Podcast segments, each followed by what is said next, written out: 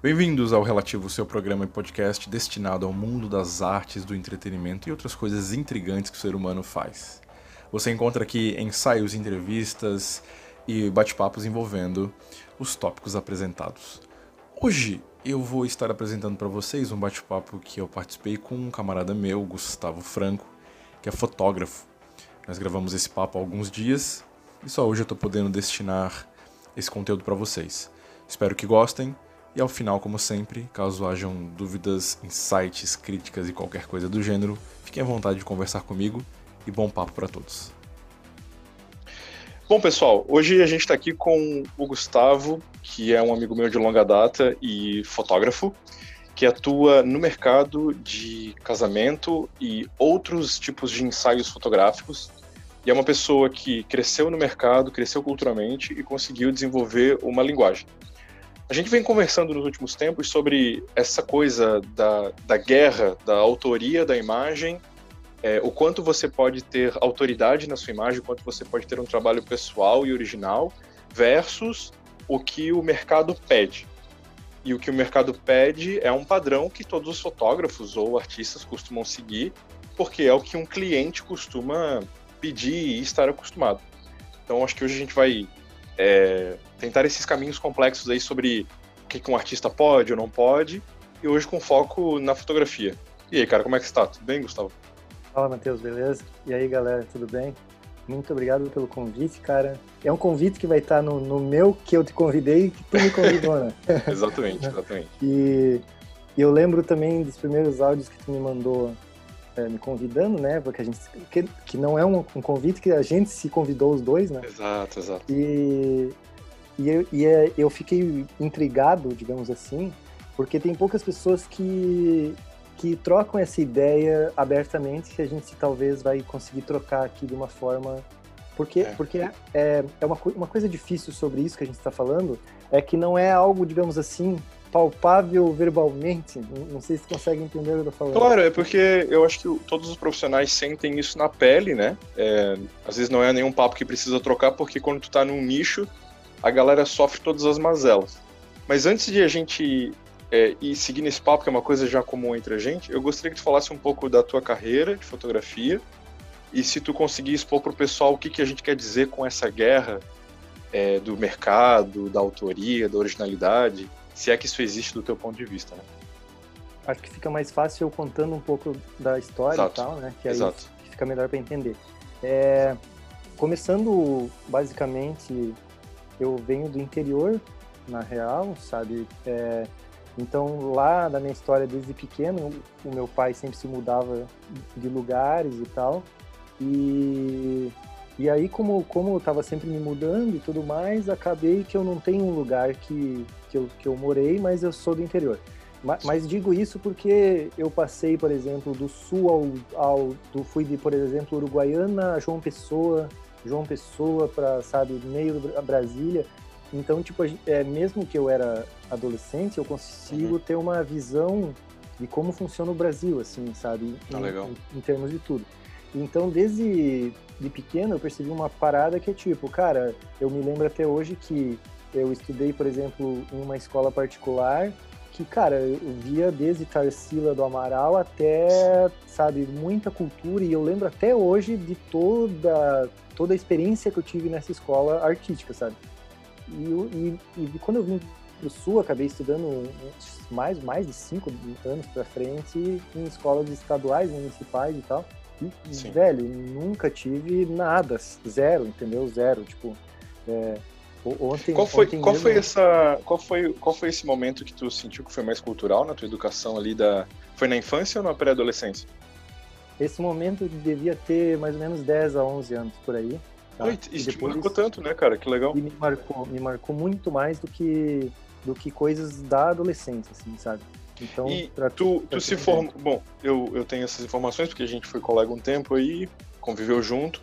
A faculdade, é, sem citar nomes, te deu o que tu diria que é necessário para ser um fotógrafo? Já adiantando a história, mas não precisa contar agora, tu pode chegar lá. Mas tá. fica essa pergunta aí já. Tá, beleza. E, e aí o que, e o que acontece é que eu cheguei. Eu, eu muitas pessoas não têm oportunidade nenhuma. Meu, meu, pai, desde pequeno, ele, apesar de ele ser militar, ele sempre quis me dar oportunidade na arte, entendeu? Porque talvez ele viu isso em mim. Eu imagino, que, e muitos amigos meus, é, os, os pais e a família acham que isso naquela época era uma coisa que ah, o filho vai ser mendigo, sabe? Eu sei que a galera que está ouvindo isso aqui vai me entender. Deve acontecer até hoje em muitas famílias, assim, sabe? Com certeza. É, e aí, a partir disso, eu, eu já criei na minha vida o, a ideia de que a fotografia era, ela é legal, ganhava câmeras e tudo mais. Tá, beleza. É, vou adiantar bastante a história. E aí, na hora de escolher, eu fui escolher, pude escolher, daí fui escolher entre música ou fotografia. Foi isso aí que, sabe? Fui I, lá. Ia ser, ia ser estético, de alguma forma, né? É, essa pira aí. Fui lá, só que assim, né? 17 anos, quem quer? A pessoa com 17 anos, né? Meu, não é ninguém, a gente nem sabe. Nada. Não tem como explicar para uma pessoa de 17 anos que ele não sabe nada, né? Exato. Não... E isso já responde um pouco da pergunta da faculdade, por quê? Porque aos 17, que foi o meu caso, é, tu não, tu não, não tem uma pessoa de, de 30 anos ou mais não tem como explicar a vivência de tudo que ela viveu que, que aos 17 tu vai sabe se tu souber é, é, sem para sem parecer papo de tiozão é, porque nós dois estamos aí na casa dos 30 mas é, é verdade eu se eu voltar e olhar o Matheus lá de 17 18 anos quando entrou no design é, esperando uma coisa, esperando uma fantasia do que seria ser um designer gráfico, mais tarde trabalhar com audiovisual, cara, hoje, se eu entrasse na faculdade com a cabeça de hoje, o proveito seria tanto, seria Isso. outro. É, experiência de vida, experiência do valor do dinheiro, experiência de como é estudar, porque ninguém nunca nos ensina o que é estudar de verdade, né? Isso. E eu ouso dizer que o estudante só aprende a estudar depois que sai da faculdade, e olhe lá, né? E olhe lá. Nossa, isso. E, e, e cara, para ser bem sincero sobre mim, que eu sei que isso é muito diferente, um pouco diferente de ti, e muita galera que vai ouvir o pod, é Sim. que é, eu também, eu, eu, abertamente posso falar que eu não sou uma pessoa que, que lê muito, apesar de sim, leio bastante, mas não sou essa pessoa, entendeu? Que, que tipo, tá sempre estudando muito e tudo mais, sabe? É, tô, tô falando isso porque o que aconteceu é que, claro, a, a, aí, só para completar a história, né? É, deixa eu só contar o restante da história para dar para claro. a gente se localizar. Claro. É, entrei na faculdade. O principal da faculdade para mim, cara, foi que de foto é que era uma coisa que eu falei ontem no, no que eu falei ontem no que eu postei agora no YouTube. Cara, é, a, a faculdade para mim é, era 2010, né, cara? Hoje o mundo em 2020 é, é uma outra, entendeu? Eu tinha uma, uma, uma Canon XSI, é, eu lembro que a gente também se falava e era uma outra pira. Eu nem tinha celular, sabe? Eu não, eu não, eu era o mundo de outra forma, né, meu? Era, Com era certeza. Tinha até rock existia ainda, né, cara? ainda, Lembra? ainda era um gênero, ainda era um gênero comentado na grande mídia, agora não é mais. Lembra disso, cara? Lembra do rock? Era bom. E, e aí, enfim, é, foi bom para mim porque eu tive a oportunidade de, de trampar com moda e casamento com outras pessoas durante dois anos. Então, tipo, eu, eu acho que, assim, ó, até até meados de cinco anos atrás, uma das únicas formas de tu realmente aprender era era estar com alguém, porque o ensino não estava online. Com né? certeza. Era mestre e discípulo na prática e dali, dali ficha. Isso, isso. Só que assim, isso também limitava a um certo público, digamos um público, limitava muito a quem iria ter o conhecimento, né, meu? Exato. E, e, limitava muito. E aí é uma coisa que eu sempre penso, hoje em dia o que acontece? Tu entra lá na Matrix, te coloca uma parada aqui atrás e em, em um dia tu tá sabendo vários assuntos, né, online. Então, eu, deixa eu te fazer uma pergunta que eu acho que é a dúvida de, muito, de, de várias pessoas que têm o fetiche, vou chamar assim, não de uma forma pejorativa, de poder trampar com foto, porque é uma coisa prestigiosa, é divertido, apesar de que é trabalhoso como qualquer emprego. É, hoje, eu sei que talvez seja difícil falar sobre isso, mas tu aconselha alguém a entrar na faculdade para estudar foto ou fazer cursos autônomos? Cara, essa é uma pergunta muito difícil, porque para mim foi proveitoso. Tipo, para é. mim, é. até hoje, eu ainda é, tem muitas coisas que ainda me Cara, assim, ó, se eu não tivesse tido, por exemplo, tinha cadeira de História da Arte, é, a galera dava risada, não prestava atenção, mas eu tentava tirar o, o que era bom daquilo. E Pô, até hoje referências, né, cara? Isso. E até hoje, pelo menos a referência básica quando eu vou tentar conversar com pessoas que sabem muito sobre isso, pelo menos eu consigo conversar com as pessoas, entendeu? Tu tá ali no mesmo chão que elas, né, cara? Isso. E, e porque assim, ó, aí chega num ponto. O que acontece? Se tu bota, isso é difícil falar, mas essa é a realidade. Se tu tá num grupo, vou botar assim, ó, 10 pessoas, eu posso, eu sei que eu posso falar só sobre a minha área, né? Tu certo. bota 10 pessoas, principalmente fotógrafos de casamento, conversando numa roda. Cara, metade deles vai estar falando somente sobre vendas e marketing e Sim. tipo eles não sabem quem é o Cartier-Bresson, entendeu? Eles não sabem nada. Nem assim. isso, né? Nem isso. Isso, isso. E, e a outra metade, tipo assim, cara, é, não vai não vai fluir, entendeu? É, é tipo, é só para terminar sobre isso, cara, o que acontece é que a faculdade foi boa para mim, eu vou conseguir é, explicar bem para ti isso agora. Sim. Eu postei ontem tá, o clipe do Pink Floyd, que tem a. Eu vi, eu vi que você tava. O pessoal tava perguntando assim: o que, que você espera que vai ser a fotografia ano que vem? Daí, daí tu postou lá, vai ser todo mundo igual, né? Mesmo tijolinho na parede, é, é, fotografando a mesma coisa. É, e a pira foi que um amigo meu me mandou que no início do clipe o professor ele começa a não xingar, mas é, a dar risada, algo assim, do aluno que estava escrevendo um poema. Um poema. Então, Exato. assim, ó, é, não existe mais um ambiente de, de, de, debate filosófico ou qualquer coisa do tipo.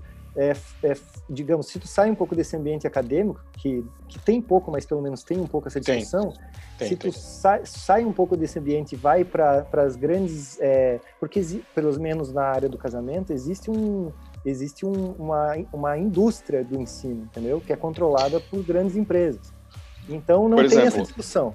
Nós daí. temos vários, nós temos aí é, grandes eventos de fotografia e, e, do mundo da fotografia. Depois eu peço que tu cite alguns que eu sei que tu participa uhum. é, e que são grandes eventos prestigiosos com grandes nomes e tal. E lá dentro desse universo é focado explicitamente na economia da foto e não na narrativa, autoria, referências. Não, não tem isso lá dentro? Ou quando tem é pouco? Cara, até tem, mas é, é quando o assunto ele sai um pouco para algo mais não filosófico, mas algo mais artístico, filosófico, sempre entra num, num, num, papo de que as pessoas, de formas bem inteligentes, elas não. Isso não desenvolve, entendeu? Hum. Se tu tenta. Se é, tu maqui, tenta, é maquinário ainda, meio duro também, então. É, mas aí a gente entra em duas coisas. Pelo menos tem alguma coisa que tenta ensinar as pessoas, né? E, Sim. Isso, imagina se não tivesse. E a segunda é a minha pergunta, que aí eu quero que tu fale muito rápido sobre isso, pode ser. Mas o que que não é maquinário, né, meu? O que que não é, então, é, né, meu? Eu tenho, eu tenho um colega que ele é artista digital, é, que vende cursos, assim como eu. É, tem outras pessoas que também têm o mesmo patamar de mercado participativo como tu tem, que são bem ativos. E mesmo aqueles que tiveram estudos teóricos absurdos, e mesmo, mesmo aqueles que não tiveram, todos vão concordar também nisso, que é tipo assim, existe um momento que tem que ser maquinário, porque isso também não desenvolve daí, a gente não pode ficar aqui na abstração infinita. Só que é. a balança tá muito desmedida ainda. Foi o que tu falou, meu, como é que não tá tendo um pouco mais desse papo? Até tem, mas às vezes é tão invisível e tal. Tipo, tipo, assim, tipo assim, se colocar tu falando, cara, as coisas que tu sabe sobre arte num, num lugar e colocar o cara é, falando sobre como tu ganhar nada, tipo, ganhar 2.500 por mês, todas as pessoas vão ir no que, como ganhar 2.500 por mês. Claro, entendeu? com certeza, com certeza. Tipo, tipo isso, sabe? Então... É porque tinha que... A ideia é que essas coisas não são divididas. Tá na, tá na mesma caixa. A ideia filosófica, poética, artística, autoral e colada na ideia de ganhar mais dinheiro. Porque veja, as grandes marcas, os grandes artistas, aqueles que desenvolvem linguagem, só vendem muito porque são originais, têm linguagem, têm estudo. Então tá mesclado a inteligência visual, a, a teoria, com fazer uma boa prática econômica. Uh, Isso. Senão não passa dessa casa que tu citou agora, R$ 2.500, né? O, pode ter o fotógrafo eterno ali da casa de R$ 2.000, fazendo o mesmo trabalho, e cai numa outra pergunta também, no outro, no outro tema. É só o que o cliente conhece, né? O cliente conhece X e Y de estética. Então ele vai querer X ou Y. Se tu apresenta Z, ele vai ficar em dúvida, porque ele nunca ouviu falar e vai ter medo de apostar nisso. Eu acho que vai. tu passa por isso também. Cara, agora tu entrou no ponto mais foda de todos, que é o seguinte, é, eu, aí eu posso falar sobre isso porque eu já estive com muitas pessoas de várias partes do mundo que trabalham em, em coisas diferentes da arte e tudo mais, e eu percebo que é, o casamento, ele, o casamento e algumas outras áreas da fotografia, ele, os, o, o cliente ele não é como alguém que vai, por exemplo, tu não vai trabalhar com um diretor de arte, entendeu? Não vai ter um diretor de arte te te fa falando para ti como é, entendeu? Falando a mesma língua que eu, inclusive, e, e, a gente tendo, tendo ideias e discordâncias e ainda colaborando para aquilo acontecer, né? Isso. E aí o que acontece?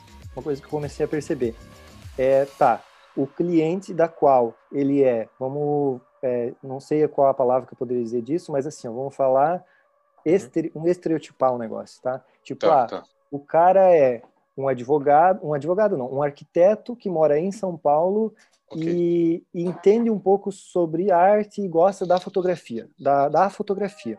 Tá, Sim. beleza, existe esse cliente, sabe? Mas aí existe uma máquina toda que faz esse cliente parar no pensar, cara. Pensar do jeito que ele pensa e Isso. pedir o tipo de estética fotográfica que ele também gosta, que é meio tá. rígida também. Vou conseguir explicar melhor agora. Uma vez eu fiz um casamento com um cara chamado This Is Not Wedding Film, que ah, o cara já foi maestro, tudo possível que da, da arte assim, que tu pensar. E ele me falou uma coisa que eu nunca esqueci. A gente estava junto fazendo o casamento e tal, e a gente, a gente novamente se viu preso, cara, naquele funil de tipo acontece sempre a mesma coisa, tu não pode criar nada, dois artistas ali que realmente querem criar. E aí ele me olhou e falou: Cara, percebi uma coisa e vou te falar antes que eu esqueça.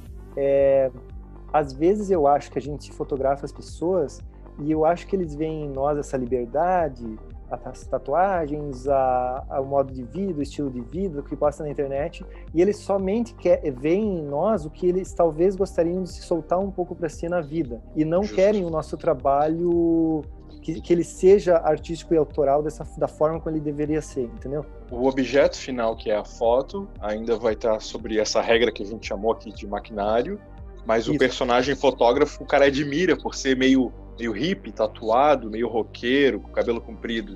Mas o objeto Isso. final ainda tem que seguir um padrão, né? E aí esse mercado tem muita galera, por exemplo, ah, uma vez eu tava vendo lives e tal, fui parar numa que, cara, o cara era cabelo grande, surfista, muito massa, assim, do estilo que eu gosto, por exemplo. Sim. Só que o cara tava lá falando sobre a noivinha, o buquezinho dela, Sim. entendeu? Então não Entendi. condiz com a pessoa, entendeu? Não condiz. Então, então tipo, é, eu vejo e aí e aí só para completar sobre isso, eu vejo que o que acontece e que eu acho que talvez é um dever, cara, e isso que eu sinto no meu coração, que eu quero que tu fale, pode ser o que tu achar sobre isso, que Sim.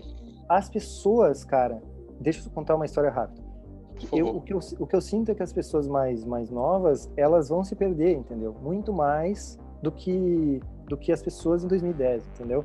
As pessoas do, de certos mercados exclusivamente falando da fotografia, que é o que eu posso falar nesse momento, entendeu? Sim. É, grandes artistas e galera bem jovem, que eu sei que vai chegar ali nos 25, 26, e aí não vai, talvez não vai conseguir passar dos 27, certo? Tu entende o que eu tô falando. Com certeza. Entendeu? Com certeza. É, em 2010, a gente tinha um mercado estético e também porque as redes sociais ainda não eram tão gigantes, é, promovendo movimentos artísticos muito efêmeros, né? A mudança mensal de, de como as, a, a imagem deve funcionar, como a selfie modificou o mercado, como agora as grandes edições que o TikTok e o YouTube fornecem, que também vão influenciar a foto. Cara, deixa eu e daí se eu... Oi. É, nós chegamos a, a mar, nós chegamos à marca histórica, né, meu, de mais de um trilhão exato. De, ima de imagens. Então, continua. Exato, exato. Não, mas é exatamente isso. Olha, olha a prova de como a fotografia é o que move o mercado do entretenimento, no geral. Pô, a foto foi inventada lá em 1700 e bolinha, por causa dela cria-se uma área de registrar o mundo, compete com os pintores, passa por cima deles, os pintores tiveram que se reinventar, a foto gera o cinema, que gera a TV e assim por diante. E daí hoje a gente tem o Insta, que é um mini portal de imagens baseado em fotografia, né? onde o, o indivíduo doméstico, vamos chamar assim, eu, uma, um amador, posso Isso. fotografar todo dia, todo dia, todo dia, e que por causa disso compete ferozmente com o mercado dito profissional. Porque os indivíduos testaram tanto que criaram um padrão. Por isso que a gente tem o TikTok e outras coisas, são padrões estéticos. Aí tô eu aqui, Matheus, 19 anos de idade, entrando na faculdade em 2021, é, fascinado pela ideia da foto, e foi o que tu falou, vai cair um caminhão de informação na minha cabeça, porque até então eu era só amador. O Instagram, estou fazendo painéis no, no, Pinterest e tal. E aquele amor inicial, né? Aquela aquele amor inicial, paixão é. inicial, é. artístico, adolescente, irado, é assim que começa, tá tudo certo, nenhum problema. Isso.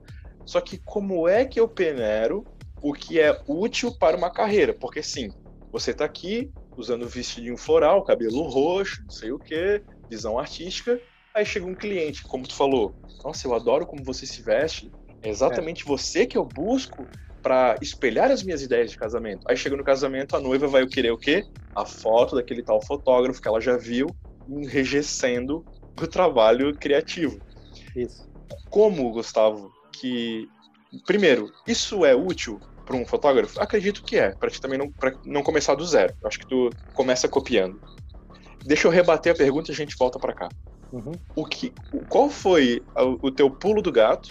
Porque o Gustavo foi reconhecido no mercado com uma estética X, com certos presets de cor e, e composição, que deram a tua linguagem. O que é que tu entendeu para testar isso? Ou simplesmente isso culminou por causa da tua experiência? Tu acabou afunilando e chegou lá e, tipo, se viu com uma linguagem estética? Foi mais pensado? Menos pensado? Foi experiência? Cara, o, é massa que esse podcast, o que a gente está fazendo, serve para muitas áreas, né, cara? É que nem Todas as áreas de criação. Todas Isso. as áreas de criação. E aí a galera vai me entender. Eu lembro dos momentos, entendeu? Eu lembro dos momentos que as coisas aconteceram. Tipo, teve momentos, entendeu? Sim. Então, tipo, eu lembro, cara, de um momento que eu tava louco em Amsterdã e, velho, eu, eu vi eu vi a arte, entendeu, cara? Por que, que eu falo que eu sou do interior? Por que, que eu falo que eu sou do interior? Porque a galera, ela não tem nada para ver, entendeu? Exato, a única, exato. às vezes, eu não, eu, eu acho que tu vai entender melhor do que eu tentando explicar. Às vezes, é, parece que a, a arte no interior e tudo mais, ela é como se fosse ah, é uma doação para as pessoas, como se fosse é, pena, a arte é Perfeito. é tratada com pena. Tu entendeu perfeito, o que eu tô falando? Perfeito. É... Ah, e tem que ter um pouco ela, disso. Ela tem aquele gosto de cartilha de escola, um negócio Isso. meio feito Isso. É, para criança e para senhorinha que tá vendo Globo. E, e, e, é tudo meio construído, só que de verdade tu não sabe o que, que é. Pô, tu, a gente ouve a vida toda, né? A arte liberta, a educação cresce. Só que a gente que. Por exemplo, eu sou também de Itajaí, pô. Itajaí é limitado sim, sim. Em, em, certa cultura e tal. Tive a sorte ali de. Pô, a gente tem sorte, tem Balneário Camboriú aqui do lado, tem Blumenau, logo ali é Floripa. Constrói aí uma, um imaginário sim. e tal. Pô, mas quem tá lá pro interiorzão, lá, que tá vivendo ainda na, na terra de chão batido lá, o que é cultura para ele? Pô, é se encontrar ali com a família, tocar uma sanfona, fazer uma carne, e é a cultura dele. A minha primeira experiência libertadora, como foi a tua, foi passar cinco dias com a minha família na França. A gente se organizou, pagou a passagenzinha em família, tu cola o pé lá, e daí tu realmente lembra dos livros que tu viu, as, as pequenas fotografias. Pô, quando tu vê os museus, os monumentos, as estátuas, Sim. a moda, tu pensa assim, putz, agora eu entendi por que, que esses textos falam tão bem. E eu não odeio meu país por causa disso. Eu amo mais não, meu país, porque e... eu quero que ele chegue lá. E eu preciso falar agora isso pra galera não achar outra coisa. Hum. É, falando daqui, é, cara, eu lembro também nesses momentos, as primeiras vezes que eu fui para São Paulo, que, brother, eu Exato. vi uma, uma estátua numa galeria de. Uma, era uma galeria de arte que só tinha uma cabeça no meio dela, uma estátua no meio, entendeu? E, e, batia o sol exatamente atrás dela o tempo inteiro e ficava Nossa. aquele negócio no meio, entendeu? Uhum. E, e, e, comecei a andar com pessoas que eram muito mais abertas à liberdade de, de outros tipos de, de vida, sim, sim. entendeu? Então isso isso me fez tipo assim pensar, não é só sabe, não é só tu descansar os domingos e, e, e enfim. Perfeito. E sabe o que é mais curioso? Essa experiência de cidade grande, quando nós que saímos da, do cenário rural, né? é, quando eu fui para samba fazer um curso, não faz muito tempo, é, resolvi fazer lá os rolês turísticos e tal, conhecer a cidade. E daí a gurizada que me acompanhou, os meus amigos de lá, eles falaram assim: essa é a primeira vez que nós também estamos conhecendo a nossa cidade. Sim. Moral da história: não é se pagar aqui do tipo, ai não, na Europa é tudo perfeito. Não, cara, até quem tá lá, ou até quem tá em grandes centros artísticos, às vezes está cego Sim. pelo que tem ao seu redor e vive a mesma vidinha do, do de estar tá na frente do PC e consumindo as mesmas coisas, e, e nem por isso tem as melhores referências. Isso, é isso é importante. É. Sobre isso, sim. E é, não, é, é isso, é, esse é o ponto que quer falar, e não sobre, né? É, tipo, ah não, vi, vi, lá, a cultura deles é magnífica. Sim, é claro que é magnífica, eles são 10. Pô, a Europa é 10 vezes mais velha que o Brasil, pô, é claro que tem mais é. coisa lá. E, e aí, só para complementar o que eu tô pensando, daí o que acontece?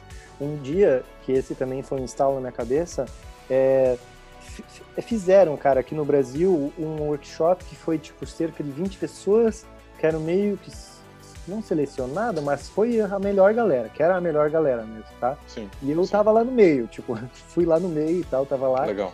Veio cara de todo o mundo, assim, e tal, veio uma galera muito boa. Só, só que aí também rola uma coisa, tipo, às vezes vem galera de fora, fora e eles meio que olham para nós e eles falam meio que rindo, entendeu? Meio que às vezes. Ah, tem, tem isso, tem entendeu? essa hierarquia. Tem, isso, tem pessoas que é muito horrível isso que dá pra ver na cara, assim, que eles acham que são os melhores do mundo e devem crescer. É que a foto, a foto, ela tem várias camadas, né? Não é. basta tu ter um trabalho excelente, tu ainda tem que se portar como alguém, não snob, não tosco, mas com alguém que é poderoso, assim, vou usar essa palavra, é. É, muito, ou no chique. Casamento, no casamento ou... tem muito isso, é, sabe? Tem muito isso.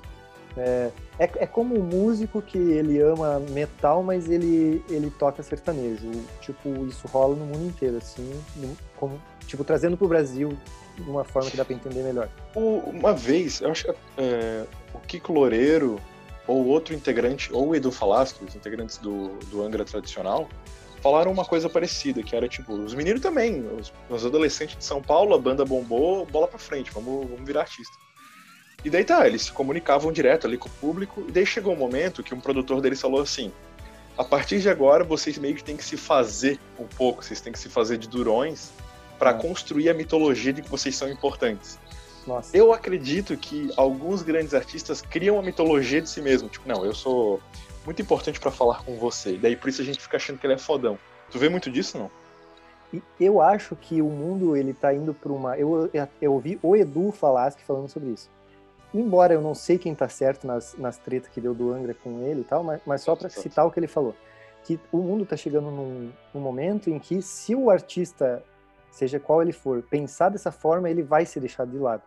Porque Exato. não dá mais para pensar assim. Mas até agora, até mais ou menos esse momento do mundo, com certeza. Tipo, eram os intocáveis, a, entendeu? Até agora, né? Mas com a criação do Instagram e com a multiplicidade da rede social e dos vários cursos, o artista massa, a pessoa inteligente, a pessoa é, curiosa e bem vista, é a que se relaciona diretamente com o seu público. É, é quase que um canal direto, é quase um colega que tu pode conversar. Ah, é um grande mestre, tudo bem, mas o cara fala de brother, né? E aí, mano, tudo isso. bem? Como é que eu posso te ajudar, né? É, isso mudou muito. Isso também mudou na fotografia de casamento. É, mas só pra. Eu fico falando da fotografia de casamento, mas eu não me considero um fotógrafo de casamento, não mais também. Por causa que, não sei, chega um ponto. Eu, é, deixa eu falar sobre essas duas coisas, senão eu vou esquecer das duas. Por, por vou, vou, voltando a antes, é, eu estava nesse workshop com a galera melhor e não sei o quê, todos muito bons e tal, só que entrou numa discussão que uma menina falou que a fotografia brasileira ela tem que ter a luz tropical, ela tem que ter, essa foi a palavra. Hum, hum. E, e aí eles, o que, qual que era o contexto? Eles estavam mostrando fotos da Europa e tudo mais com aquela luz é, que a gente sabe que pela posição do mundo a luz é diferente. Exato. É, guerra, pensamento e tudo mais fez com que a, a luz ficasse dramática, né? E tal. Exato. E é lindo. E que é o que é o que eu tento. E aí também esse foi outro momento de instalo na cabeça que é que tipo o Brasil ele pode ser mais dramático. Só que assim eu tive problemas na minha vida que quase me fizeram desistir da fotografia por pensar dessa forma, entendeu? É, sim, muitos. Mas porque às vezes as pessoas elas acham que é tropical. Mas enfim. entrou nessa discussão, entendeu? Realmente entrou-se nessa discussão de que ah, a gente fica vendo essas fotos desses caras, mas o nosso país é tropical e tem que ser tropical aqui. Enfim. Porque essa é a nossa identidade de tribo, por exemplo. Essa é a nossa identidade, a luz brasileira, ela é essa, entendeu? E daí, só para entender, tu não é a favor da ideia de que tem que ser assim sempre. É isso que ela queria dizer, né? Tem que ser assim sempre. Isso, eu, eu e tu já fala, que... não, tem, pode ser o que der na telha, ou o que, tiver, ou o que o trabalho pedir. Isso, isso. E, e tipo, é, é óbvio que tu pode fazer isso, mas, mas a, as pessoas sempre levam para um lado que é tem que ser, entendeu? Ai, então, tipo, entendo, é, entendo. Que tentando criar um movimento ou uma regra estética, um padrão e tal. Isso. Eu li uma e isso daí vai além do meu conhecimento, eu posso falar abertamente sobre isso, mas eu li uma vez, eu acho que foi o eu não lembro quem foi, é, falando que teria que ser criada uma nova filosofia para a fotografia, entendeu? Olha só. Desse, desse novo momento, entendeu? E, e ninguém, ninguém criou essa filosofia. Então, tipo, as pessoas estão trilhando caminhos que elas não sabem aonde elas estão indo, entendeu? Tu vai eu entender sinto, melhor do que eu. Eu sinto, Gustavo, que não é só não é só a foto e isso também está no mundo da pintura, o design está muito parecido, porque olha só, vou usar um exemplo da criação do do indie, o indie, né, as bandas independentes, é, sem a, a, gravadora, sem a label lá, sem o rótulo de uma produtora, os meninos fazendo música por conta, gerou um estilo próprio que mais tarde os produtores entenderam o que é. Aí depois o mundo do videogame virou indie. Tem vários jogos que não são gigantes, mas fizeram um bom trabalho. Tem arquitetura indie, tem a roupa indie. Justamente porque são pessoas que, buscando um cenário individual ou, ou tentando trilhar um caminho de autoridade de originalidade, fizeram um caminho próprio. E cortaram o mato para uma nova estética. Não acho errado, acho que é assim mesmo que criam-se novos artistas e novos movimentos. Mas a história da arte nos ensina, ou a história da estética, que é bacana quando tem um pano de fundo estético do que, que a gente considera bom ou ruim, para que as pessoas possam trilhar caminhos mais concisos. O bom e o ruim desapareceu. Não existe mais isso. Existe o quê? Não, eu gosto assim. Eu, se eu fiz assim, este é o meu estilo. A defesa do estilo, isso me dá nos nervos também. A pessoa tira uma foto que é considerada no padrão algo que tá com a luz estourada e tal, e a pessoa defende, mas este é o meu estilo. Tu acha que, assim como essa menina falou que tem que ter a luz tropical, tu acredita que tinha que ter um manifesto artístico da fotografia com certos critérios? É claro que tem, composição e regra sempre existiu. Mas tu acredita que os artistas de fotografia, eles têm poucos critérios ou nenhum critério? Ou muito cara, critério? Isso é muito bom, cara. Melhor conversa, sabe por quê? Porque eu vou poder falar uma coisa que é difícil tentar explicar isso, que eu acho. É, eu vou usar a palavra agora, mas ela não é uma palavra querendo falar, é, dar risada dessa palavra. É a palavra que eu, que eu acho que ela tem que ser usada. Certo, certo. Se, se tu. Se, as únicas pessoas nesse momento que poderiam criar isso, esse tipo de coisa que a gente está falando, são os velhos. E os velhos, eles são, eles são velho, entendeu? Os velhos da fotografia, eles são velhos já. Exato. E, tipo, é, a minha geração é uma, é uma. A nossa geração, ela é uma geração que ela é bem. Ela tem uma coisa só nossa, entendeu? Que, que essa coisa é, é de não conseguir fazer isso, entendeu? Não conseguir fazer o que esses velhos conseguiriam fazer, entendeu? Tu se sente distante ainda, tipo, de um. Usando palavras que, que a gente costuma ouvir no campo da arte, tipo assim, de um mestre da fotografia antigo, tipo, tu olha para eles e pensa, meu, eu faço o que eu faço, mas eu ainda não cheguei perto desse cara. Tu sente assim ainda? Cara, eu me sinto de outra forma, eu me sinto como outro tipo de humano já, entendeu? Caramba! Cara, eu vou falar um negócio e daí fala sobre isso. Eu, eu, é da mesma forma que eu acho que, tipo, cara, amanhã sai cyber, hoje sai cyberpunk, né? Cyberpunk, é. é. Cara, imagina o humano, o fotógrafo humano, que não vai ser mais fotógrafo, daqui 20 anos, e pode ser até menos, mas eu vou botar bem à frente, ele certo. vai ser já outro tipo de humano. Não é mais. Entendeu? Ah, entendo o que tu quer dizer. Tu entende? Eu entendo perfeitamente o que tu quer dizer, porque sim, sim, com certeza. É, porque cada geração ou cada passagem de tempo, né, 10, 20 anos, o que cada grupo de geração espera da vida é quase alienígena ao anterior. Tipo assim, Esse grupo aqui quer a aposentadoria e comprar o imóvel. Não, a gente Isso. quer gastar 12 mil numa máquina e viajar o mundo. Daí a geração anterior tá tipo assim, vocês estão doidos, vocês vão morrer pobre. Não, essa é minha vida, minha vida é registrar experiências. Quase como alienígenas um ao outro. Eu entendi, eu entendi. Sim, é, e, e, daí, próxima... inclusive, olha que curioso, eu gosto de gravar pod por causa disso. Sim. Tu vai ouvir essa, esse, tu vai ouvir você mesmo daqui a três anos e talvez tu discorde de ti, tá ligado? tu mesmo mudou. Hoje, hoje mesmo eu vi um negócio que eu. um curso que eu dei na Fox TV, que agora é Educar, lá. Eu tava vendo parte desse curso porque eu nunca consegui ver. Entendeu? Ah, eu falando naquele negócio. E, brother, eu não gosto mais e não concordo com as coisas que eu falei lá, entendeu? Falei. Então, então, tipo, é, só o ponto que eu queria chegar antes é que, é que nada impede de, por exemplo, ah, o guri lá do, de 2045 é o, é o guri que ele, ele odeia sair de casa e que ele fotografa pela realidade virtual Exato. chama mais fotografia, entendeu? Ele é o fotógrafo de satélite, é só por satélite. Ele tem é. a. É. Isso, isso, na verdade, Gustavo, é a grande. É a próxima etapa do mundo estético, que é o, o Photoshop, ou o Lightroom, ou a lente, ela vai ser automatizada a tal ponto que a ferramenta está disponível para todo mundo, no melhor grau, e o melhor artista é aquele que detém o conhecimento de composição e que encontra uma melhor história. E daí a gente volta lá do, do começo do papo, né?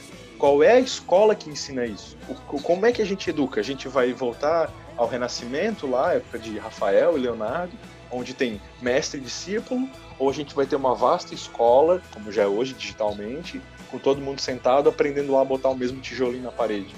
Sinceramente, nesses meus últimos anos de como professor, é uma mescla das duas coisas. Tu tem que ter o maquinário, tu, tu deve entender o maquinário, que é a história, o que o cliente espera, o que todo mundo entendeu, e a grande experimentação indie. É, não tem outra saída, porque eu tenho certeza que, por exemplo, Gustavo adora videogame.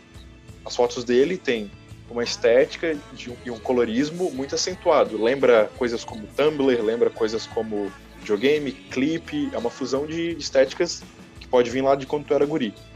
Sim. E o que te faz original é justamente pega o game, abstrai uma daquelas luzes e introduz no mundo da, da fotografia de casamento, que seria mais certinha, menos nerd, e a galera se exalta. Uau, não esperava que daria para fazer de luz roxa e amarela. De onde você tirou isso? De um jogo de videogame, coisa que vocês nem davam bola, sabe os negócios assim? Uhum. E, e, e, é interessante falar isso, porque aí também entra no ponto que, que é o que eu ia falar antes, que, cara, eu fazia no início mesmo ali, eu fazia festa. E aí, e aí na, na época de 2013, tava no auge que eu fazia festa. Eu fazia duas, três festas por noite, ia de lugar para lugar, tentava fazer Caramba. as festas de um outro jeito. Só que eu, eu, eu comecei a me sentir, a palavra não é essa, mas comecei a me sentir mal, mas ela, eu quero dizer com isso que eu comecei a me sentir cara, não, não tenho como mostrar nada disso aqui, entendeu? Tipo, eu, eu, eu, foi um momento legal e tal, mas, mas enfim. E aí, depois de todos esses anos no, no casamento, cara, eu percebo que, tipo, eu, eu, tenho que tomar cuidado com a palavra que eu uso, entendeu? Falando isso. A, não, palavra, não, a palavra não é. A, o, o que mais se assemelha ao que eu quero dizer é talvez a, o, se sentir um robô fazendo aquilo, mas não, não é isso na real, entendeu? Mas, mas eu quero dizer que, que, que depois de todos esses anos e de todas as pessoas que eu falei, é, não é possível fazer por causa que ali tu tá contando. Deixa eu só te explicar o que eu, o que eu percebi e me falaram pessoas fora ao longo dos anos foi que é, tu não tem como, por exemplo, assim, até tu tem, mas é muito específico e tu não ganha dinheiro é, se, por exemplo, tu quiser criar uma história ficcional e mesmo que tu tenha o orçamento para criar essa história ficcional com duas pessoas, uma ficção dessas duas pessoas que não é a história delas duas, o mercado não te deixa criar isso, entendeu? Não tem como. Eu vejo pessoas que tentam fazer isso, mas é, fica muito específico, entendeu? Deixa eu, eu vou, eu vou te ajudar com uma analogia puxando para outra Vai. área. Como sempre, esse papo aqui ele se espelha para várias coisas. É, a arquitetura em Balneário Camboriú, para quem conhece, vai conseguir identificar. Para quem não conhece, é, vou fazer essa, esse, esse ensaio. É, a gente tem duas, duas, três grandes empreendedoras aqui em Balneário Camboriú que fazem todos os edifícios e uh, o urbanismo de Balneário Camboriú. E todo o estilo da arquitetura que tem aqui, ela é meio neoclássica.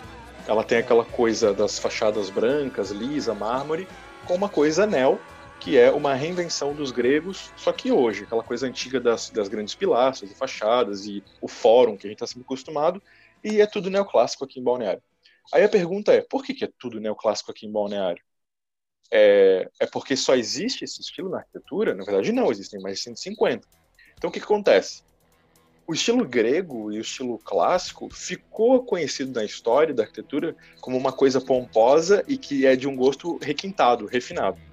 Então foi se alimentando de que o público que tem grana quer o clássico. E se tu é uma pessoa que saiu da, da classe média e ascendeu para a riqueza, tu vai pensar na hora, agora que eu sou rico, eu posso finalmente comprar coisa neoclássica. Moral Nossa. da história, fica se alimentando essa ideia de que é só o neoclássico que representa riqueza, luxo, é, um balneário e tal. É um retroalimento. E daí isso que tu falou agora, do mercado que não aceita. O mercado não aceita não porque não tem bons artistas testando, mas porque o cliente está viciado. A culpa não é só do cliente. É que assim, você quer laranja ou maçã? Só existe essas duas opções. Bom, vai ser maçã ou laranja. Se tu chega com banana, ferrou, porque esse cara nunca viu essa fruta na vida dele. Nunca. Nunca. Aí chega o Gustavo oferecendo uma nova ficção, uma nova narrativa, soa como se eu não pudesse confiar em ti. Porque Sim. maçã e laranja, ou neoclássico, são o produto de confiança que sabemos que vai vender. Nossa, passei, passei por isso recentemente com uma aluna minha da mentoria, Virgínia, já participou aqui do podcast.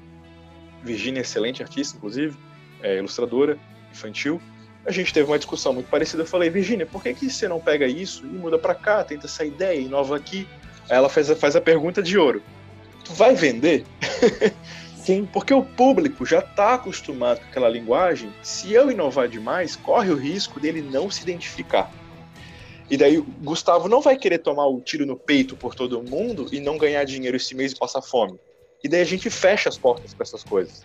É meio isso, Gustavo? E, e só para fazer um parênteses, é, cara, por exemplo, ultimamente eu tenho estado em contato com pessoas do Japão e tal. E, Legal. E, e o que acontece? Lá é a mesma coisa, entendeu? A, não, a gente não tá aqui falando do Brasil, entendeu? A gente está falando que, tipo assim, os caras, eles, eles por exemplo, sabe, nunca foram para no metrô de Shinjuku lá para Tóquio e e fizeram um, um, um, ensaio neon com a galera, entendeu? Isso não rola, entendeu? Eu Isso sei... que a gente acha que o Japão é exótico e tenta de tudo artisticamente, né? Isso. E, e aí, claro, tem a galera que trabalha Sim. de dia como, como designer de games e à noite fotografa à noite e toca. E tá, isso existe. Sim, tem sim. várias pessoas. Mas é, essa tentativa, por, por causa que o, o cara chega sempre no fim de uma coisa que é isso, isso para mim é o que fecha todo e qualquer tipo de pensamento que a gente pode ter além disso. É um ritual, brother. O casamento é um ritual. Com certeza. Então, então independente da o máximo, o máximo que pode chegar é as pessoas fazerem o ritual no, no rito ritualístico no Quênia, entendeu? Esse é o máximo que pode chegar entendeu? É, é, pegar o ritual que já está pronto e trocar a locação. A locação pode mudar infinitamente, né? Tipo, isso, está tá a nosso favor, querendo isso. ou não. Mas, é mas, é o que, mas o que a noiva espera, ou os noivos, é determinados tipos de imagem. Mas daí aqui, para não ficar pessimista demais o papo, porque tu, tu acaba inovando... é, não, porque eu sei que tu inova muito, o pessoal vai ver que eu vou, eu vou compartilhar o teu, teu trabalho. Tá. E, e tu acaba inovando. Olha só, na Idade Média, a gente tinha... Eu vou, eu vou mostrar aqui para ti, mas Vai, depois mostra. eu colo a referência. Esse tipo de ícone aqui, tá ligado? Que a gente vê nas igrejas. Nossa. Então, os artistas eles só podiam pintar assim, o fundo plano, as mesmas cores, o mesmo gesto, é, a figura da pessoa sempre de, de peito para frente, a mesma coisa, é o padrãozinho. Porque era isso que representava as regras estéticas da igreja, para que todo mundo pudesse ler, era uma educação pela imagem. Por mais que fosse, e aquilo ali era muito rígido, eram regras específicas por mais que tivesse regras absurdas e absolutistas, ainda tinha gente que inovava. Sim. Moral da história. Que eu penso. O artista sabe inovar dentro do espaço que é, que é dado para ele. O limite existe, tá aqui, ó. Você só pode criar dentro desse pequeno limite. Tem um, um desespero. Mas sempre acaba surgindo originalidade. Porque, e tu existiu, tu foi um desses casos. Tu se considera. Tu acha que isso serviu para ti como uma, um trampolim? O limite te fez experimentar coisas dentro do limite? Tipo, tu se sente. Sim, é... o, que, o que eu não sei se é eu me auto mutilando a cabeça, mas que eu sempre penso que o limite ele era muito limitado e que daí é mais fácil, foi mais fácil, entendeu? É isso que eu quero dizer. Só tem três opções, então eu vou exercer essas três opções ao máximo. Né? Eu vou até onde dá exercendo isso, isso daí. E aí, se tu vai é... um pouquinho além, vai, vai. É, coisas difíceis que talvez eu tenha te perguntado. Eu vou entrar na fotografia esse ano. Me dá algumas dicas. O que é que tu fala para um recém-fotógrafo? Tá. Tem uma. Conversei com um cara que. Duas pessoas que eu conversei na minha vida uma aleatoriamente, uma delas é, amava, amava muito futebol, muito, muito, muito, muito, e, e conseguiu e conseguiu ser jogador por um tempo. Olha só. No momento que ele que ele que ele que ele entrou para o profissional, o futebol acabou na vida dele. E Entendi. a vida dele acabou. É, conheci aleatoriamente outro cara que também ele ele foi dirigente, ele amava a mesma coisa, amava o futebol. A gente está falando algo de, de, outra área totalmente nada sim, a ver, sim, né? Sim, sim. É, mas que tem muito a ver. Amava o futebol, foi ser dirigente do clube, cara. Acabou. Odeio, odeia. Virou trabalho. Virou trabalho é foda. É, mas assim, ó, é, eu, eu, eu falo às vezes, é, às vezes parece que as coisas são pessimismo, mas não é. É porque é meu jeito e eu dou risada disso, assim, sabe? Só pra não, não parecer que eu só falei bad aqui no, nesse papo, né? É, mas, cara, o, o que eu falaria para alguém mais jovem é, é para a pessoa, primeiro, a primeira coisa, que a fotografia e, e a música e, e, as provavelmente outras artes, ela, ela vai se formar na vida dele muito pelas decisões que ele tomar na vida dele, não pelo que ele estudar. Entendeu? Oh, legal isso, cara. Tipo, tipo, cara, as pessoas mais novas, elas não sabem que as decisões que elas vão tomando, aquelas que são ruins, boas e até coisas de tudo que tu vai fazer na vida, vão ecoar lá na frente. Na, na, tua consciência lá na frente. Também. É, esse é o verdadeiro ensino, né, meu? Pode ter a Matrix botando assim atrás de ti, mas o verdadeiro ensino sempre vai ser a tua escolha, né, meu? Tipo... É, bom tu, é bom tu falar isso, porque tu vai estar tá encerrado aí na Matrix, que é isso que tu tá chamando aí, é o mercado, um padrão, a, a máquina, o tijolinho e tal. É, mas é exatamente isso. A decisão do indivíduo em escolher morar aqui ou ali, em comprar esta roupa ou aquela, ou esse trabalho ou aquele outro trabalho, é, moldando as histórias. Porque tu só tem essa visão da foto e do mercado porque tu experimentou pra caramba, né, cara? Tu fez eu vou te chamar de pedreiro da fotografia agora, porque tu fez vários trampos diferentes, né? Porque tu construiu Sim. várias paredes diferentes. É o fotógrafo que faz três festas à noite, daí faz o casamento e trabalha 12 horas, edita foto. Isso aí a Globo não mostra, né? Nossa, eu, o, nossa, cada coisa que eu passei em viagem, coisa. Eu digo que os lugares que eu conheci por causa da fotografia, eu gostaria de um dia ir nos lugares, entendeu? Eu gostaria de um dia ir nos lugares, sabe? Entendi.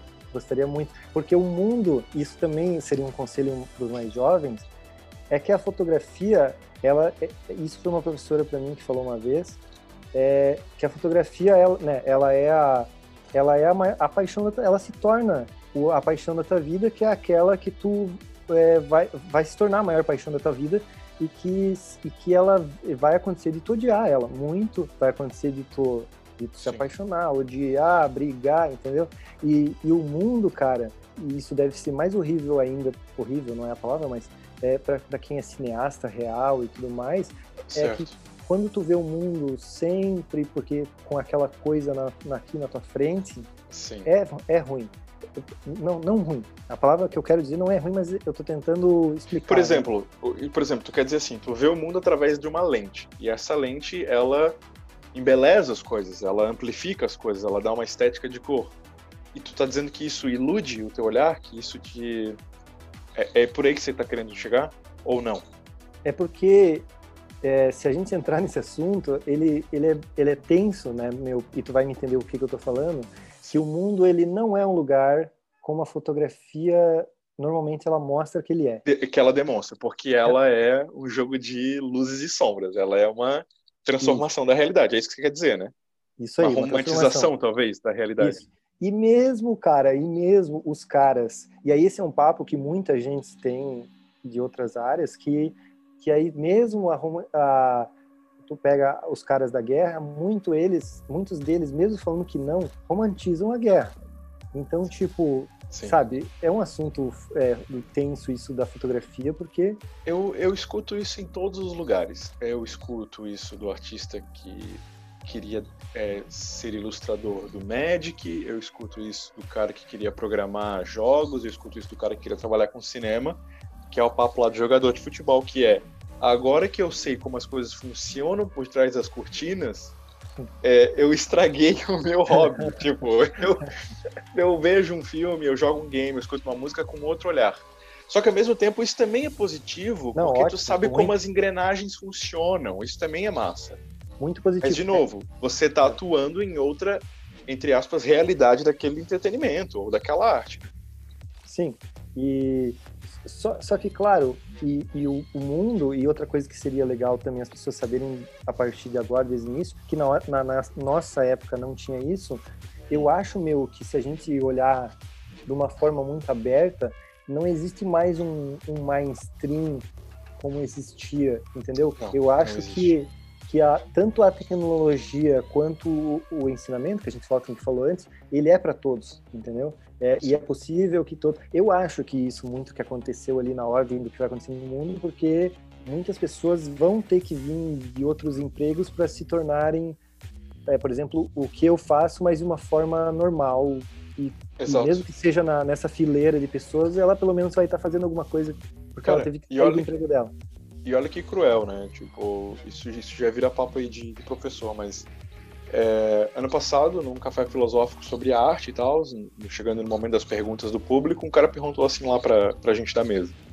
É, como eu sei se eu tô consumindo o que é considerado bom?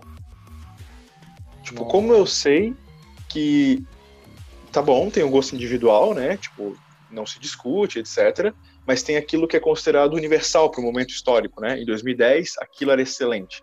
Em 2020, ele perguntou para a gente. Aí tá, silêncio, né? Aí eu fiquei pensando, como é que eu posso dar uma resposta atual sem ser muito pessimista ou brega?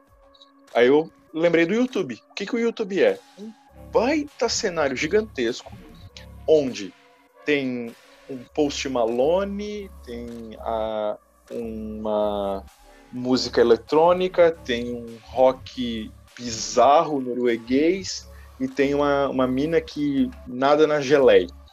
Todas essas pessoas fazem mais de 5 milhões ou 1 bilhão de views e o consumidor do Post Malone não conhece o rock norueguês. Moral da história: nichos e bolhas culturais que, para eles, cada uma dessas coisas é belo e perfeito e incrível.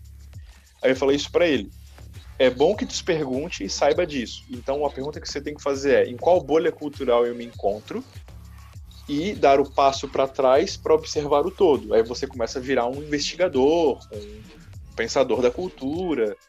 Igual tu tem aqui, tu tem a tua bolha cultural da foto, tu deu um passo para trás, resolveu discutir com outras pessoas, só que daí gera uma angústia, às vezes, que é tu deu o um passo para trás da tua bolha e viu a outra.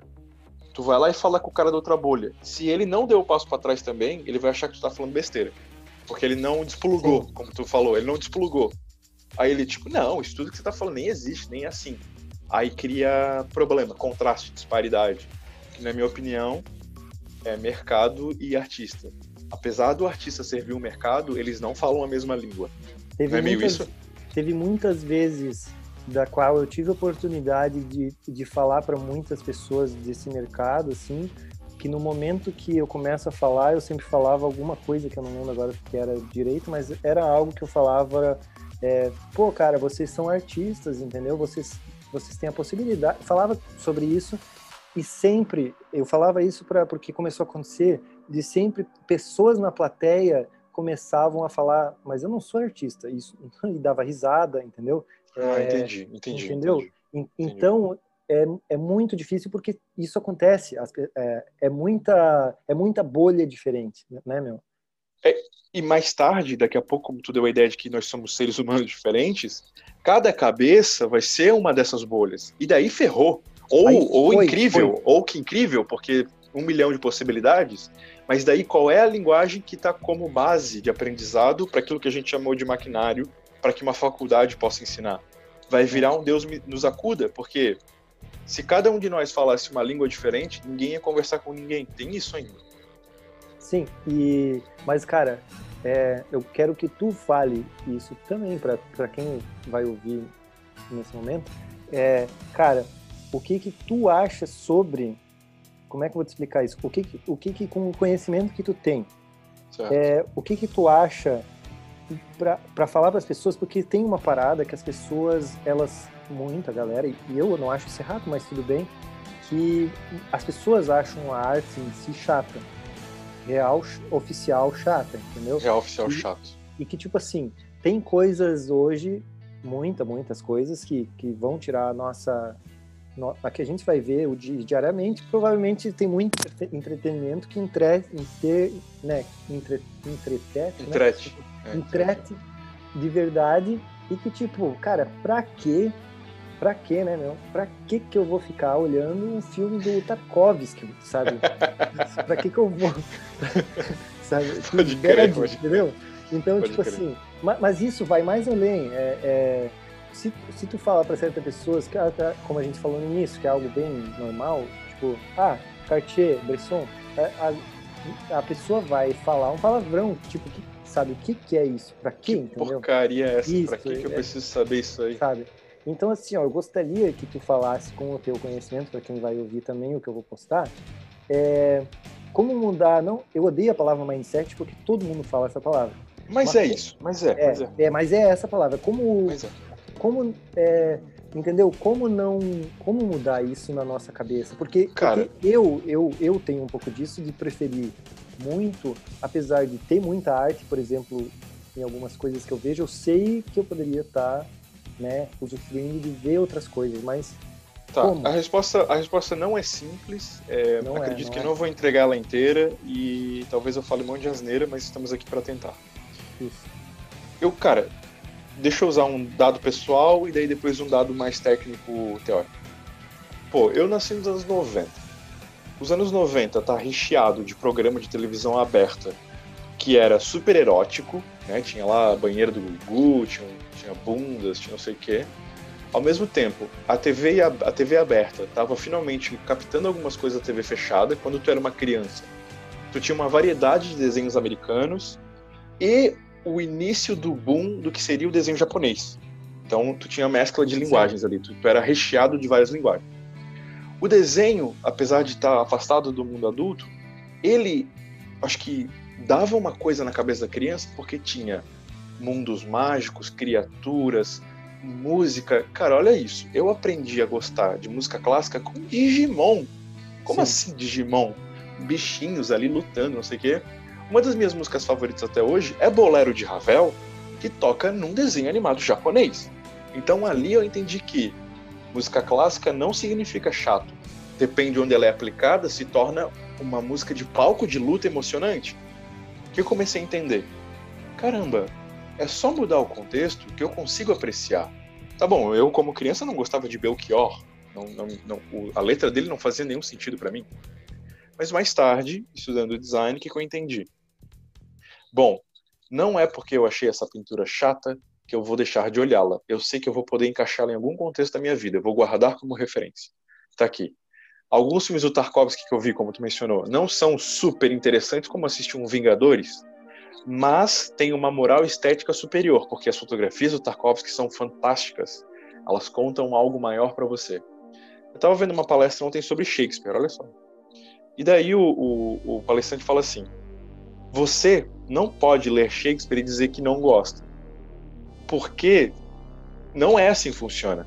Se Shakespeare funciona até hoje como um clássico, é porque um clássico sempre tem o que dizer a novas gerações. Por que, que a gente usa a palavra obra de arte? Né?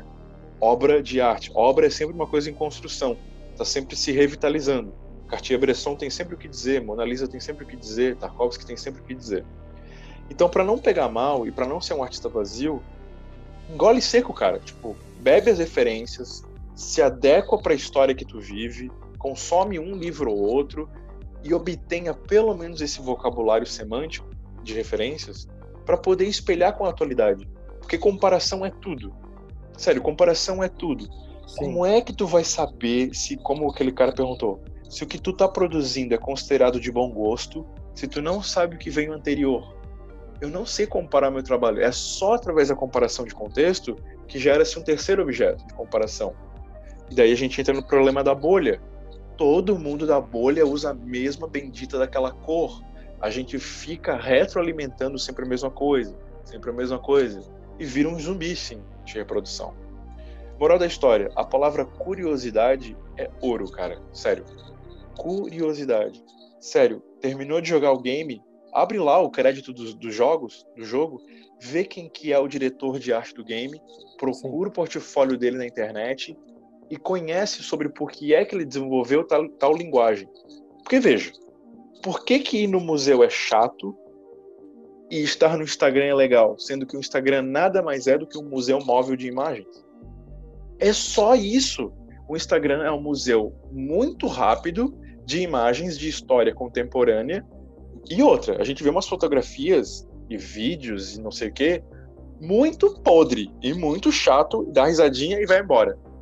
Cara, o que que é tu ver uma imagem de 12 metros de altura do Napoleão ou do Rembrandt? É muito magnífico. Então você fica lá 12 horas, fica lá, vê, observa, saiba que um artista já passou um ano pintando aquilo, veja por que é que ele encaixou tal coisa. Eu acho que isso é um aprendizado por si só. A arte ela é sinestésica, aprender através dos sentidos. Ah, eu preciso ler livros chatos. Não, cara, mas tu tem que ter experiências diversas, da visão, do tato, da audição. É igual quem, sei lá, tem aquela coisa chamada paladar infantil. O cara tá com 40 anos de idade, só Sim. come pizza de calabresa e batata frita, nunca provou nada. Como que tu vai ter uma uma conversa com ele sobre até pão com presunto. Nem isso ele provou na vida. Quem dirá para foto? Quem dirá para outra coisa? Você entende o que eu quero dizer com isso? Sim, é, isso só o final que tu falou. Por exemplo, é, uma pessoa ela, ela, vai achar muito ruim um vinho se ela não, nunca sentiu aquilo que o vinho pode proporcionar para ela. Poxa, cara, Enfim. gosto adquirido. É, gosto adquirido é cultura. Porque, veja, não pode ser papo de velho dizer que ler aquilo é bom e comer aquilo é bom. Não pode ser só coisa de velho chato. Porque senão aquelas coisas não estariam ali, né, cara? Eu. eu... Mas, mas assim, cara, é, vamos pensar o seguinte. E aí entra em outro ponto. Vai. Eu não vou falar sobre isso que tu falou, porque tu falou tudo, é isso aí. Mas, cara, tá. Vamos pegar assim, ó. Por exemplo, o TikTok, ele é ele é chinês e tal. Eu acredito que seja mesmo. Que quem é desenvolvedor e tudo mais foi chinês do aplicativo. Não Exato. tenho certeza disso que eu tô falando, mas eu acho que é. é. Cara, tu não acha que pode chegar num ponto que para muita, muita parte da população o entretenimento ele é tão é, ele é tão isso isso aí não preciso falar é, ele é tão dessa forma que, que Raso, não vai mais repetitivo. existir que não vai mais existir para a cabeça dessa pessoa a possibilidade de, de, ela conseguir ver outra coisa, entendeu? Porque Esse é, hipnotismo, é, hipnotismo é, é, várias coisas que foi aprendido ao longo dos anos pós Segunda Guerra que com certeza, assim, ó, é... usasse o termo correto, Segunda Guerra. Por que Segunda Guerra é importante? Pô, o mundo quase acabou, todo mundo na pobreza, a partir daquilo gera-se o minimalismo, que é sobreviver com o que eu tenho. Inclusive, o minimalismo não começa como estilo, né? É minimalista justamente porque ninguém tem dinheiro para comprar nada, né? Então, realmente, Nossa, é sim. mínimo. Depois vira uma teoria do mínimo e tal, como a Bauhaus, que é uma escola de design, etc e tal. Mas então, surge-se o supermercado, como a gente conhece hoje, depois da Segunda Guerra, porque a gente fica com medo de passar fome. Então cria-se uma grande indústria para estocar comida que tu pode comprar a reviria aí o dia todo, porque a Segunda Guerra fez a gente passar fome. Não só para comida, mas o entretenimento, o telejornal, o jornal, a criação da revista em quadrinho com a DC e com a Marvel, é, contando uma história sempre muito parecida todos os dias, parecida todos os dias, porque ainda vivemos a Guerra Fria e a gente tinha que controlar as ações da nação e passar uma mensagem, principalmente os americanos fizeram isso, né? E nós somos hoje ainda filhos do pós-guerra, que é o quê? Uma ideia de hipnotismo, não como controle mental, não como se fosse um filme. Ah, querem botar chips na minha cabeça. Não, é só uma analogia isso, não é de verdade a Matrix. É, é mais aberto que isso. Sim, continua falando, pode falar. Beleza, beleza. Não é um controle tão é, da mente assim. Então, o TikTok, o Instagram, o YouTube, uh, o Spotify e outras tecnologias de disseminação de cultura entenderam que existem padrões e estereótipos uh, a ser passado de forma massificada para facilitar. Porque veja, por que, que a maioria das músicas pop sempre são muito parecidas? Porque a teoria musical indicou que certas notas em sequência sempre geram um grude mental, uma memória e acessível fácil daquele entretenimento. O Nossa, mesmo não sabia disso.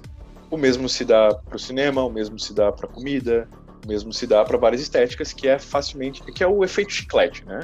Foto também tem um efeito chiclete. É, se determinada, determinada noiva ficou agradável nessa pose, eu também, como noiva, vou querer essa pose. É um efeito chiclete, um efeito compositivo de fácil acesso. Por isso que a arte, apesar de todo mundo alegar, porque é mesmo subjetivo e cada um pensa o que quer, cara, que é que eu sento na frente de um filme e nós dois, dois seres humanos diferentes, nos assustamos na mesma parte, choramos na mesma parte, rimos na mesma parte. Porque a psique humana e a psicologia ainda é o mesmo cérebro, é o mesmo organismo, é o mesmo olho que viu aquilo ali. Então, assim, dá dinheiro tu produzir receita. Sim. O algoritmo nada mais é do que entender qual é a receita que o Gustavo gosta, qual é a receita que o Matheus gosta e qual é a receita que a Laura gosta. Existem muitos Gustavos no mundo, existem muitos Mateus no mundo e muitas Lauras. Se a gente acerta um algoritmo, a gente tem um milhão de Gustavos para vender. Com certeza. É, então, assim, a culpa é de quem? Tu citou Tarkovsky antes. Ele tem um livro muito massa chamado Esculpindo o Tempo. Tarkovsky é um cineasta super original, soviético na guerra, teve um monte de problema para produzir filme, um ferrado e ainda fez filme, um herói. E ele fala assim: não é todo mundo que vê os meus filmes e eu sempre vendo mal. A culpa é do, do consumidor que é mal educado ou a culpa é minha que não consegui atingir ele? E ele conclui: acredito que dos dois.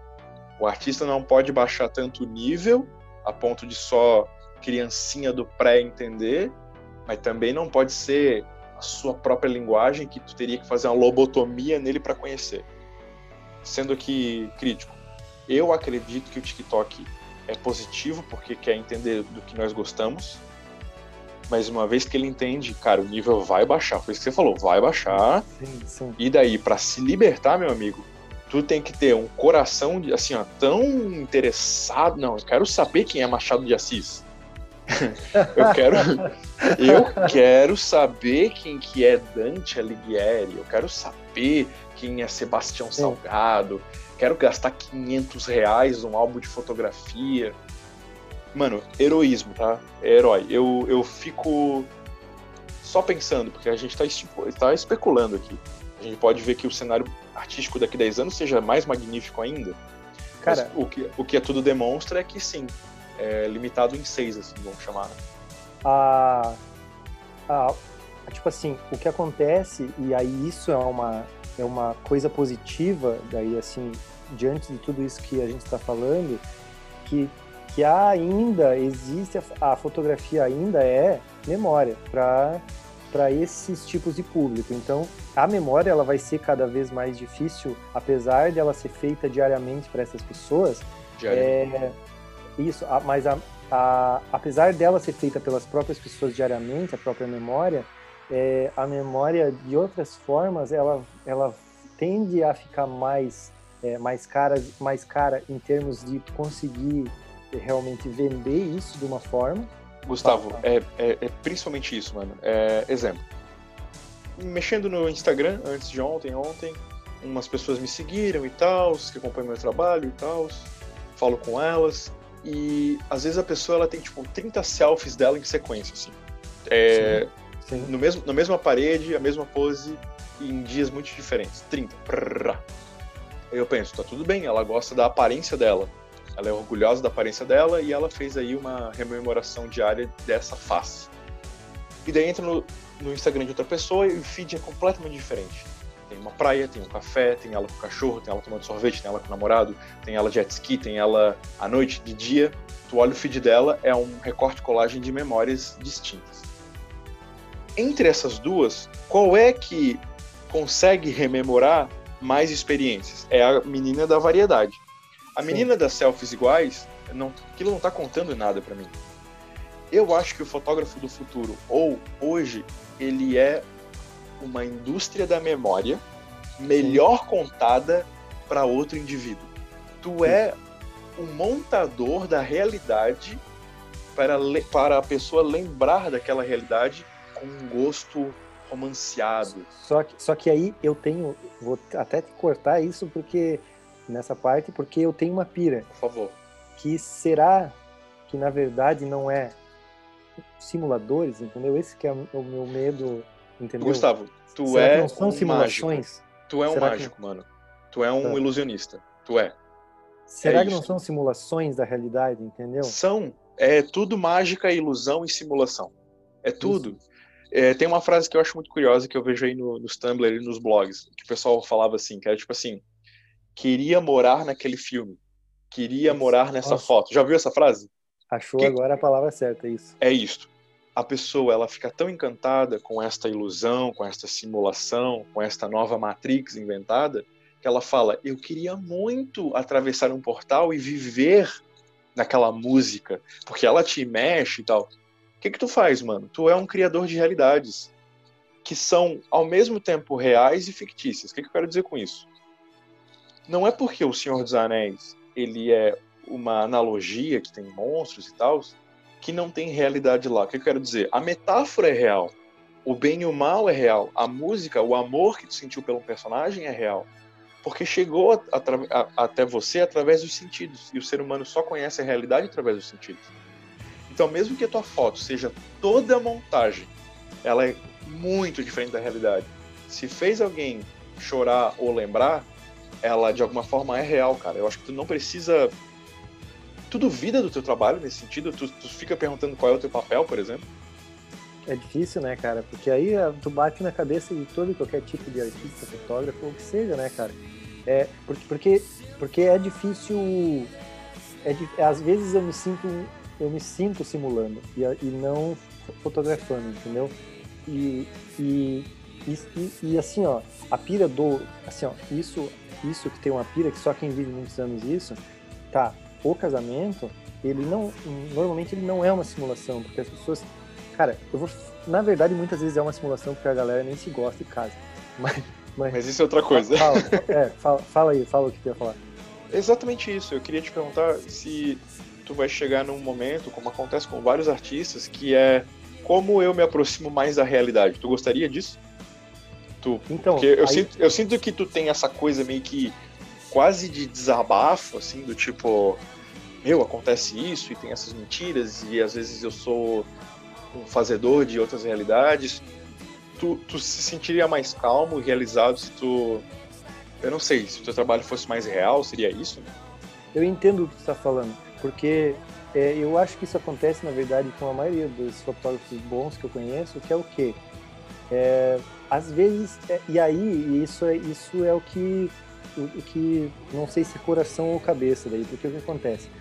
Às vezes tu tá lá e, tu, e a tua, e aí cai muito no ponto da, da tu ter a tua estética, sabe? Todos esses pontos.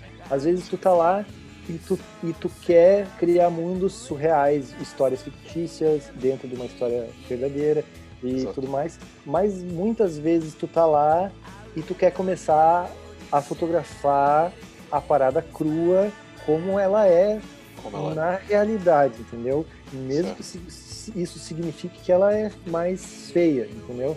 Só que daí o, o feio não é, é entendeu? Mas mas eu, eu, eu, eu entro daí num ponto que o feio ele pode ser romantizado, mas mesmo assim ele vai ser feio. E a vida ela é meio feia e tu pode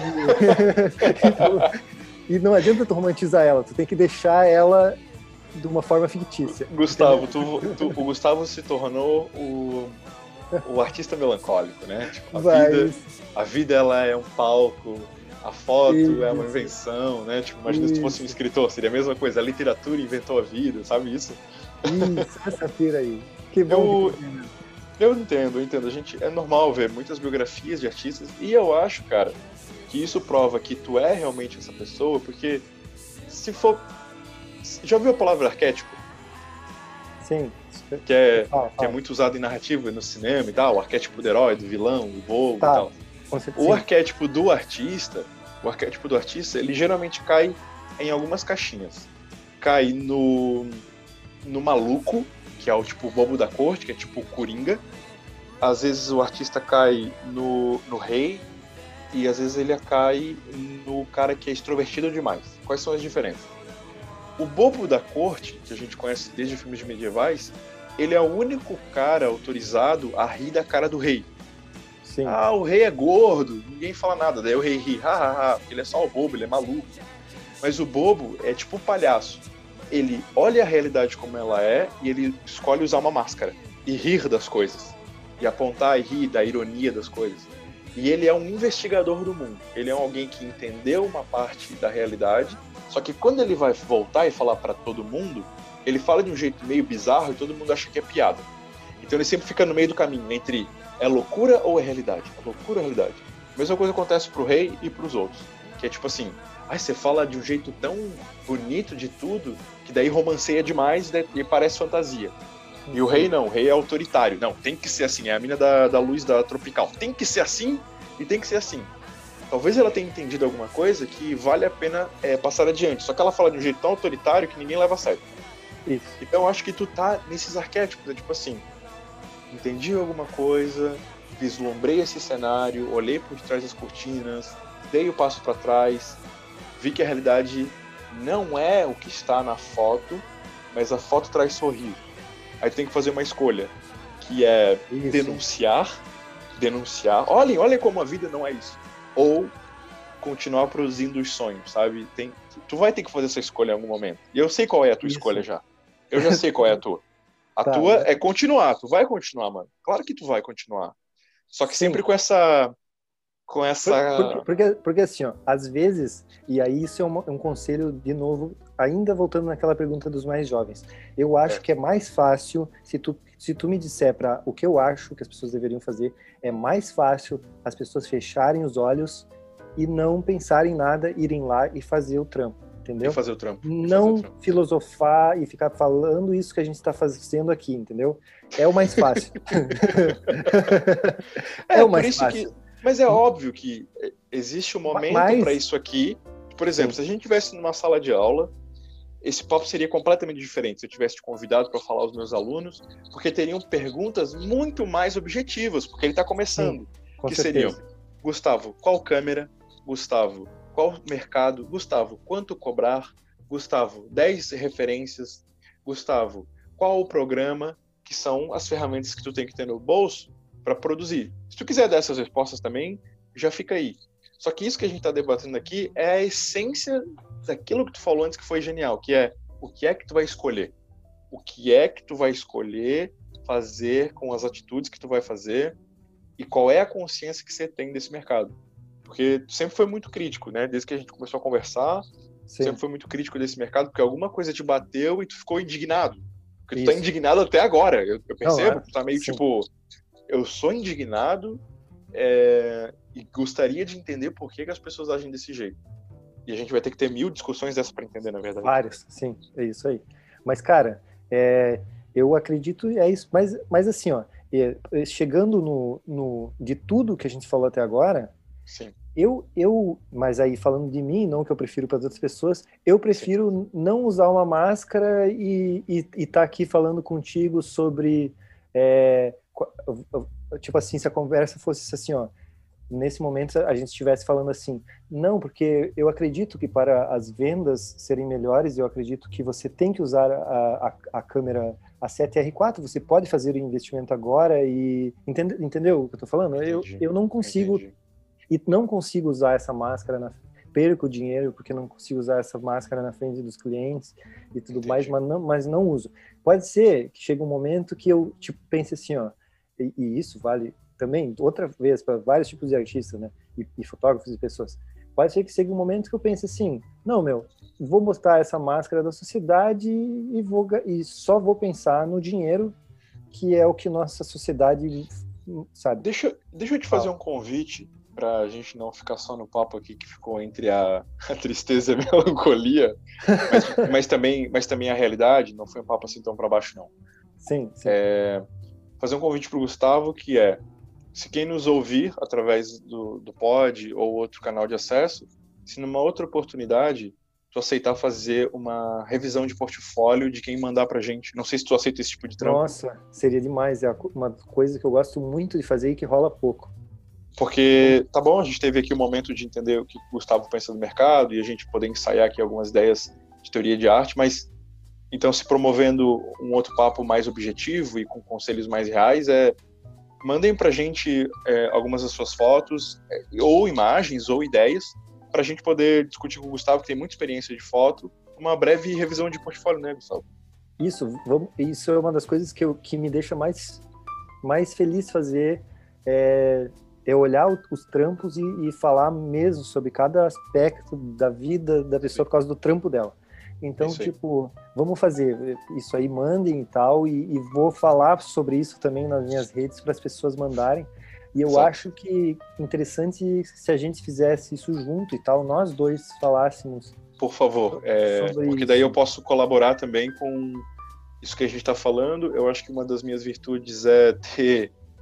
É, cara, foi doído, foi. É, é, é sacrificador tu parar e entender que tu tem que ler certas coisas e visitar certas galerias e falar com certas coisas que são chatas, etc e tal. Mas eu acho que isso me deu pelo menos uma boa variedade de uma, de uma argumentação artística que é pouco pessoal e é mais em volta das referências do mundo. Então a Isso. gente junta a técnica do Gustavo, a experiência dele, e quem sabe algum olhar é, meu das, das grandes variedades de artes. Eu acho que tem tudo para dar certo. Não, fechou. Vamos fazer isso aí e, e vai, vai rolar. E acho que vamos fazer mais de uma vez. Vai rolar várias, eu acho. Fechou. Eu quero agradecer ao Gustavo.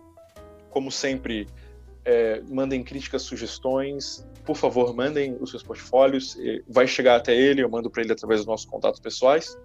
E Gusta, palavra final, cara. O que, que tu tem a dizer pro pessoal, por favor? Cara, palavra final, sem pensar nada e falando rápido, é, sejam felizes, independente do que a sociedade fala que o que é felicidade. O mundo ele é uma pira muito louca. Muito ele é louca. é muitas vezes uma simulação e que a gente como artista tenta ou não simular ele e tudo mais, mas a gente está aí para pensar, entendeu? E não ser manipulado pelo TikTok nas nossas cabeças. Né? porque, vão, porque vão existir muitos TikToks ainda. E se Vamos. você for um inventor de TikTok também, seja feliz e rico, divida com a gente. Isso. E, e se quiser patrocinar, a gente fala bem, né? Isso. Valeu, gente. Obrigadão. Valeu, valeu.